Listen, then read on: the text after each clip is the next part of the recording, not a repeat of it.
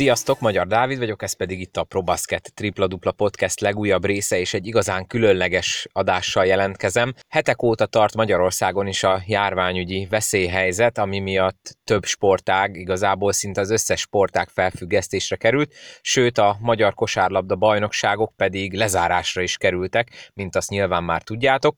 Ezzel kapcsolatban Bodnár Péter beszélt is velem a podcastben erről a helyzetről, hallgassátok vissza, hogyha nem tettétek meg. A mai adásban pedig a 2007-től 2010-ig országos tisztifőorvosi posztot betöltő dr. Farus Ferenc lesz a vendégem néhány perc erejéig, akivel a sport vonatkozásában beszélgetünk arról, hogy miért volt szükség arra, ami történt, miért kellett leállítani a tömegrendezvényeket, ezek között természetesen a sporteseményeket, és hogy mi az esély arra, hogy esetleg néhány hónap múlva helyreálljon a világ rendje, és akár sporteseményekre, sportmérkőzésekre, illetve kosármérkőzésekre járhassunk. Szóval mindenképp hallgassátok meg, hogy mit mondott az egykori tiszti főorvos úr, érdemes lesz, de természetesen lájkoljátok a Facebook oldalt, kövessetek Instagramon mindenképpen, még mindig ezer követő, illetve ezer oldal like a cél, hogyha ezt elérjük valamelyik oldalon, akkor egy komoly nyereményjátékra fog sor kerülni. Kicsit alább hagyott a lelkesedés, úgyhogy te, aki most hallgatod ezt az epizódot, hogyha fönt vagy Facebookon, vagy Instagramon, és még nem lájkoltad, nem követted az oldalt, akkor légy szíves, ezt tedd meg. Hogyha webben akarjátok hallgatni az adást, akkor www.tripladupla.hu, itt az összes korábbi epizód, illetve természetesen az újak is elérhetők. Ha mobilon akarjátok hallgatni, akkor akár iOS-en, akár Androidon, minden egyes applikációban, amiben podcastet lehet hallgatni, megtalálható a tripla-dupla, hogyha mégsem, ha valamelyikből hiányoljátok, akkor írjátok meg nekem, és akkor majd azt is elintézem. Illetve természetesen keressétek fel a www.probasket.hu webshopot is, ahol kosaras cipőket, kiegészítőket, Nike és Jordan márkájú cuccokat tudtok jó áron vásárolni. Na de ennyit a szolgálati közleményről, következzen tehát a beszélgetésem a korábban országos tisztiforvosi posztot is betöltő dr. Falus Ferenccel. Sok szeretettel köszöntöm Falus Ferenc doktor urat, egykori, illetve hát korábbi országos tisztifőorvost. Doktor úr, először is köszönöm szépen, hogy elfogadta a meghívásomat a podcastbe, és akkor csapjunk is rögtön bele a közepébe. Sport vonatkozásból szeretném megkérdezni, hogy a jelenlegi, illetve a néhány héttel ezelőtti járványügyi helyzettel kapcsolatosan miért volt különösen, illetve kiemelten fontos, hogy a sportrendezvényeket először zárt kapuk mögé kényszerítsék, illetve hát később nyilván le is állítsák. Mi volt ennek a, a fő oka, és miért volt ez különösen veszélyes, ahol ugye ekkora tömegek össze tudnak gyűlni? Ezt a vírus csak úgy lehet elnyomni, hogyha távol vagyunk egymástól. Tehát, hogyha azt akarjuk, hogy rövid időn belül ne rettentő sokan betegedjünk meg, sokkal többen, mint amit az egészségügynek a kapacitása elbír, ehhez az szükséges, hogy ezt az úgynevezett szociális távolságtartást betartsuk. Ez pedig egy sportrendezvényen hát nem szokás betartani. És szerintem a sportolásnál is például az öltözők, a, a csapatjáték az abszolút alkalmatlan arra, hogy ezt a két méteres távolságot be tudjuk egymástól tartani. Ugye több helyen lehet olvasni arról, hogy hogy mint terjed ez a vírus, és főleg most ugye itt kosárlabdára kihegyezve a hangsúlyt, ahol olyan testfelületek érintkeznek, amik izzadtak, ez akkor tulajdonképpen egy tökéletes táptalaj a vírus terjedéséhez? Abszolút. Tehát a, a, a vírus terjedésének a legfőbb útja az a cseppfertőzés. Tehát, hogyha én beszélek, még ha így normálisan is beszélek, akkor az én számból apró cseppecskék repülnek ki, és ezeknek a cseppecskéknek a felszínére a vírus rá van tapadva. Tehát ezért kellene maszkot hordanom, hogy a másik embert ne fertőzzem, ne fertőzzem meg. Na most, hogyha én sportolok, ha kiabálok, hogyha ha izzat vagyok, akkor ez sokkal fokozottabban történik, amiből még az is következik, hogy ez a távolság, amire az én cseppecském elmennek, az sokkal közelebb lesz a két méterhez, mint a másfél méterhez, vagy az egy méterhez. Ugyanakkor még egy nagyon fontos dolog van, hogy a kezemmel hozzányúlok-e a számhoz, orromhoz, az arcomhoz egyáltalán, és például a szemembe belenyúlok-e, vagy nem. Tehát sportolás közben, pláne egy csapatsportnál arra figyelni, hogy én ne vakarjam meg a szememet, vagy ne töröljem meg a számat, tehát ez elég kevéssé hiteles történet. Ez pedig üzembiztosan egy behatolási kapu a vírusnak, amit ő örömmel elfogad és azonnal fertőz. Ön egyébként gondolom én nagyon napra kész az aktuális eseményekkel, illetve az aktuális adatokkal kapcsolatban, hiszen ugye több médium is megszólaltatta önt, mint szakértő. Ön hogy látja jelenleg, hogy áll az európai helyzet, és mennyire lehet annak hinni, amit most Kínából kapunk információkat, hogy ott már lecsengett a járvány, és ehhez kapcsolódik még egy olyan kérdésem, hogy mennyire kell attól tartani, hogy egy esetleges második hullám is beindul majd, amikor már mondjuk azt hiszük, hogy túl vagyunk a nehezén.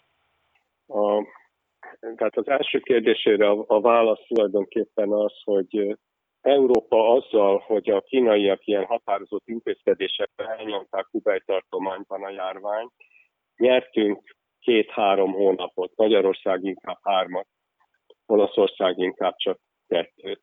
És hát ezért tulajdonképpen hálásak lehetünk nekik, mert hogy ez alatt az idő alatt sikerült a vírus természetéről azért sokkal többet megtudni, mint előtte. Tehát itt az a probléma, hogy ez egy olyan új vírus, ami nem volt még a Földön.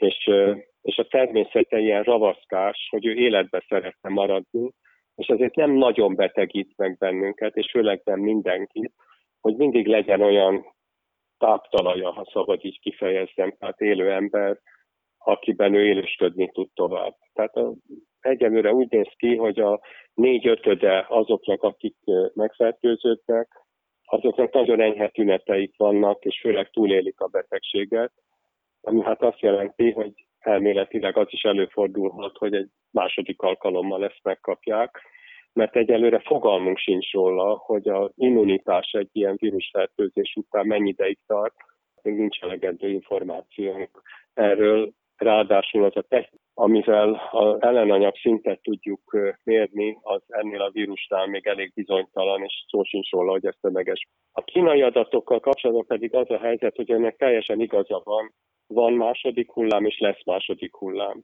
Tehát jól látható, hogy Kínában abban a pillanatban, ahogy lazítottak a szigorú intézkedéseken, azután újra megjelentek a betegségek, most éppen pillanatilag Pekingbe már nem szállhatnak le repülőgépek, mert karanténba helyeztek mindenki, aki visszatér Kínába, és így próbálják most tulajdonképpen a járványnak ebben a szakaszában ugyanúgy elhárítani a járvány terjedését, mint a legelején. Tehát minden egyes fertőzöttet megtalálni, és minden egyes fertőzöttnek a kontaktusait, akikkel érintkezett, azokat elkülöníteni, és így próbálják valamilyen mederben tartani azt, hogy a fertőzéseknek és a megbetegedéseknek a száma ne emelkedjen megint az égig megint csak egy picit sportvonatkozásban, ugye több ország, illetve több bajnokság úgy döntött, hogy csak szünetelteti a bajnokságot, és akkor majd például április végén megvizsgálják, hogy mi a helyzet.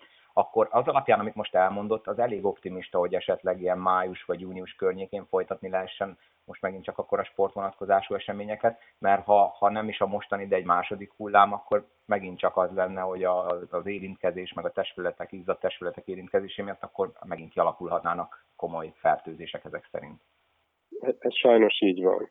A, a kínai minta alapján azt lehet feltételezni, hogyha elég határozottak ezek az elnyomó intézkedések, amivel a vírus terjedését próbáljuk átolni, akkor talán négy hónap alatt van valami esély arra, hogy a normális életnek a nyomai kezdjenek visszatérni.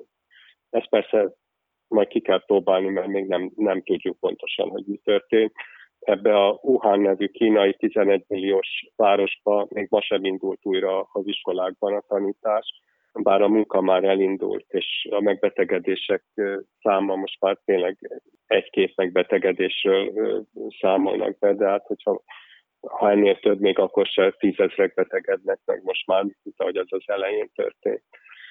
Tehát gyakorlatilag addig, amíg nem lesz oltóanyag, ami tömegesen és elfizethető áron hozzáférhető, addig egyfolytában azra kell számítanunk, hogy ennek a járványnak nem lesz vége. Ebből az következik, hogy az az élet, ami ez előtt a járvány előtt volt, az már valószínűleg sosem tér vissza. Az új helyzethez kell majd az egész világnak alkalmazkodnia, és reménykedni abba, hogy a állatgyógyászat, az embergyógyászat és a különböző országoknak a politikusai és tudósai jobban fognak együttműködni, jobban felfogják, hogy ilyen kórokozókkal szemben csak közösen lehet védekezni. Abba mennyire lehet bízni, hogy esetleg a nyári nagy hőség majd gátat szab a vírus terjedésének? Mert olyat is lehet olvasni, hogy ez meg fog történni, meg olyat is lehet olvasni, hogy ez sokkal jobban ellenáll a nagy hőségnek, mint a klasszikusabb vírusok. Hát ezt az utóbbit nem olvastam, hogy, hogy ez jobban ellenállna. Én csak azt tudom, hogy pillanatnyilag Ausztráliában, Spanyolországban elég jó idő van, a vírusnak a terjedését ez egy pillanatig nem zavarta, Szingapurban se volt hideg, ez az Wuhan nevű város se a sarkörön van, hogy ott olyan nagyon hideg lett volna, amikor ez a járvány kitört. És tíz évvel ezelőtt, amikor a H1N1 járvány kitört Mexikóban, március végén, akkor ott is kánikula volt. Tehát ez nem igazán remény. Amiben reménykedni lehet az, hogy a, a, a vírus, hogyha a nap rásít, akkor a felületeken sokkal hamarabb kiszárad, sokkal hamarabb pusztul el, tehát lehet, hogy, hogy segít rajtunk valamit a, a tűző napsütés ilyen módon, de a járványnak nem lesz vége attól, hogy, hogy nyár van. Tehát a lakosságnak a kétharmada legalább valamilyen módon át kell, hogy essen a fertőzésen, vagy védőoltás által kell, hogy védetté váljon. Még egy utolsó kérdésem lenne önhöz, amit az utóbbi időben itt ott komoly sikerként leírtak, hogy sikerült magyar tudósoknak is meghatározni a vírusnak a genomját, hogyha jól mondom, de javítson ki, hogyha nem. Ez a gyakorlatban mit jelent, és ez mennyivel könnyíti meg a hazai kutatóknak a dolgát? Ha csak ilyen nagyon konyha nyelven szeretnénk erről beszélni. Igen, tehát az első az, hogy örülünk annak, hogy ez megtörtént Magyarországon. Ez különösebb sikerként azért olyan nagyon nem kellene ünnepelni, mert hogy ez egy rutineljárás, és a tudósok is ennek megfelelően kezelik. Az nagyon fontos, hogy ez itthon is megtörtént, mert a saját tapasztalat és a saját vizsgálati eredmények azért sokkal értékesebbek, mint azok a bizonytalanabb adatok, amiket ilyen sajtóhírekből szerzünk, a tudományos közlemények, amik kontrolláltak, azért azok sokkal lassabban, sokkal később készülnek el. Tehát ez egy nagyon fontos dolog, hogy Magyarországon van egy olyan tudás, egy olyan laboratóriumi kapacitás, nem is egy helyen, ahol ezeket a vizsgálatokat el lehet végezni, és ez esélyt ad arra, hogy az itthoni körülmények között is vizsgálni tudjuk, hogy ezt a vírusnak a viselkedését mivel lehet befolyásolni, esetleg milyen gyógyszerekkel lehet az ő szaporodását gátolni vagy elnyomni. Talán az is előfordulhat, és erre is van talán remény, hogy oltóanyagot lehessen Magyarországon előállítani. Falus Ferenc doktor úr, nagyon szépen köszönöm, hogy rendelkezésemre állt, és hát akkor további minden jót kívánok önnek, és jó egészséget egész családnak és önnek is. És még egyszer nagyon hálás vagyok, hogy elfogadta a meghívásomat. Én is köszönöm szépen a kedvességét, és remélem, hogy sokan fogják hallgatni. Ezúton is köszönöm szépen dr. Falus Ferencnek, hogy elfogadta a felkérésemet, illetve meghívásomat, és elmondta igazi jó szakemberi oldalról, hogy milyen helyzettel állunk most szemben, ennek tudatában alkosson mindenki véleményt az elmúlt hetek eseményeiről, illetve tényleg tartsátok be azokat, amiket előírnak, amennyire csak lehet természetesen. Az otthon töltött időben pedig lehet podcasteket hallgatni, akár például a Probasket tripla dupla podcastet, keressétek vissza a korábbi epizódokat, akik új hallgatók, nyugodtan lehet szemezgetni az előző epizódok közül, biztos van olyan, ami érdekes lehet, www.tripladupla.hu, illetve akármelyik mobilos applikációban, amelyikben podcastet lehet hallgatni, megtaláljátok a podcastet, és fel lehet iratkozni, hogy értesüljetek a legújabb részekről is, illetve hallgassatok meg korábbi epizódokat.